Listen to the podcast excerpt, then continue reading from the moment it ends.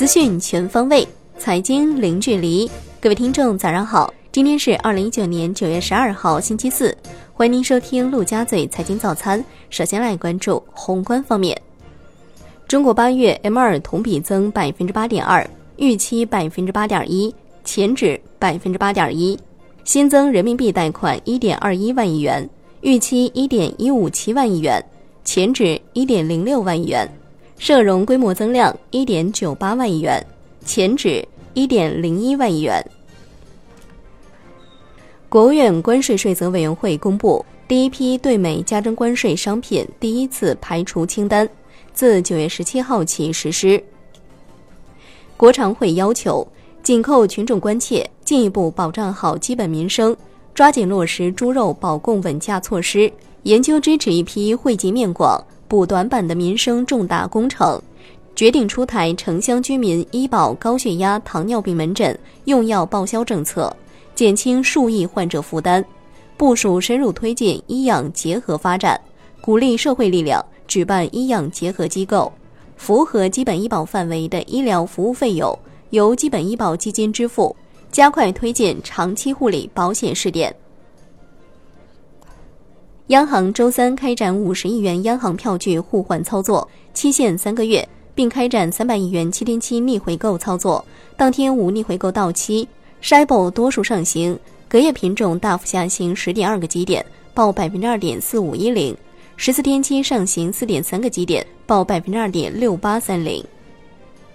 来关注国内股市，上证综指跌 0.41%， 最终报收在3008点，深成指跌 1.12%， 创业板指跌 1.26%， 万德全 A 跌 0.67%， 两市成交额6428亿元，北向资金全天净流入 24.32 亿元，已经连续10日净流入，本月8个交易日累计净流入达356亿元。香港恒生指数收涨 1.78%， 刷新8月2号以来高位，国际指数涨 1.55%， 红筹指数涨 0.87%。 上证报报道，权威人士透露，资本市场深改12条，涉及的具体举措将分轻重缓急，未来将成熟一项推出一项，监管部门已经形成一个总体的统筹规划，改革措施的具体时间表和细化实施方案正在制定过程当中。港交所提议与伦交所合并，交易反映伦交所企业价值是316亿英镑。交易完成后，港交所将在伦交所第2上市。港交所总裁李小加表示，港交所收购伦交所是伦港世纪联姻，两者若能成功结合，将创造合计市值有望超过700亿美元的交易所集团。伦交所对港交所收购提议回应，董事会将考虑该方案，并将在适当的时候发布进一步声明。新 ST 印记公告，股价连续20个交易日低于面值，股票9月12号起停牌，等待深交所是否终止上市决定。金融方面，银保监会首席风险官肖元奇表示，同业理财、影子银行是中小银行风险最突出的地方，对高风险机构实行名单制管理，制定详细的分步走化解方案和计划，正在研究探讨出台一些关于负债资产的要求。楼市方面，银保监会肖元奇表示，监管部门没有控制房地产企业贷款增量，过去有银行与房企合谋，通过表外资金违规绕道输血房地产，监管部门压降的主要是这些资产。产业方面，发改委已牵头制定重要时间节点的冻猪肉投放计划，下一步将精准开展市场价格调控。市场监管总局将从3方面采取措施，继续加大生猪及猪肉市场价格监管，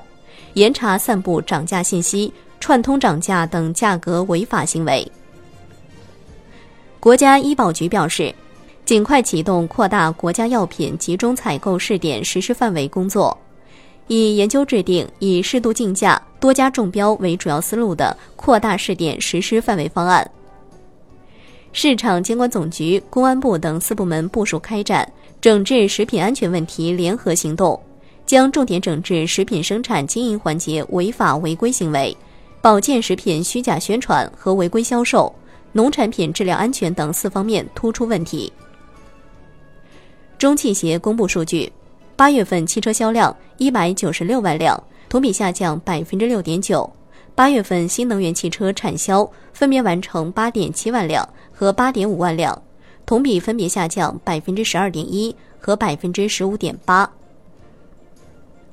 来关注海外方面，美国总统特朗普表示，美联储应该降息至0或者更低，美国应该始终采用最低利率。来关注国际股市，美国三大股指集体收高，截至收盘，道指涨 0.85%， 标普500指数涨 0.72%， 纳指涨 1.06%， 道指连续第6个交易日上涨，重返27000点关口，距其历史最高收盘记录差距不到 1%。 欧洲三大股指集体收涨。商品方面， COMEX 黄金期货收涨 0.39%，COMEX 白银期货收涨 0.05%， NYMEX 油期货收跌 2.49%， 伦敦基本金属多数收跌， LME 期锌、LME 期锡收涨。国内商品期货夜盘多数收涨，热轧卷板、橡胶、沥青收跌。债券方面，国债期货收跌，10年期主力合约跌 0.15%， 5年期主力合约跌 0.04%， 2年期主力合约跌 0.01%。银行间现券收益率小幅上行，10年期国开回券190210收益率上行1个基点，报 3.48%； 10年期国债回券190006收益率上行1.29个基点，报 3.0530%。最后来关注外汇方面，在人民币对美元16点30分收盘价报 7.1179， 人民币对美元均价调升3个基点，报 7.0843。中国外汇交易中心批准中信证券、招商证券、华泰证券9月16号起成为银行外汇市场会员，可从事即期、远期、调期、货币调期及期权交易。好的，以上就是今天陆家嘴财经早餐的精华内容，感谢您的收听，我是夏天，下期再见喽。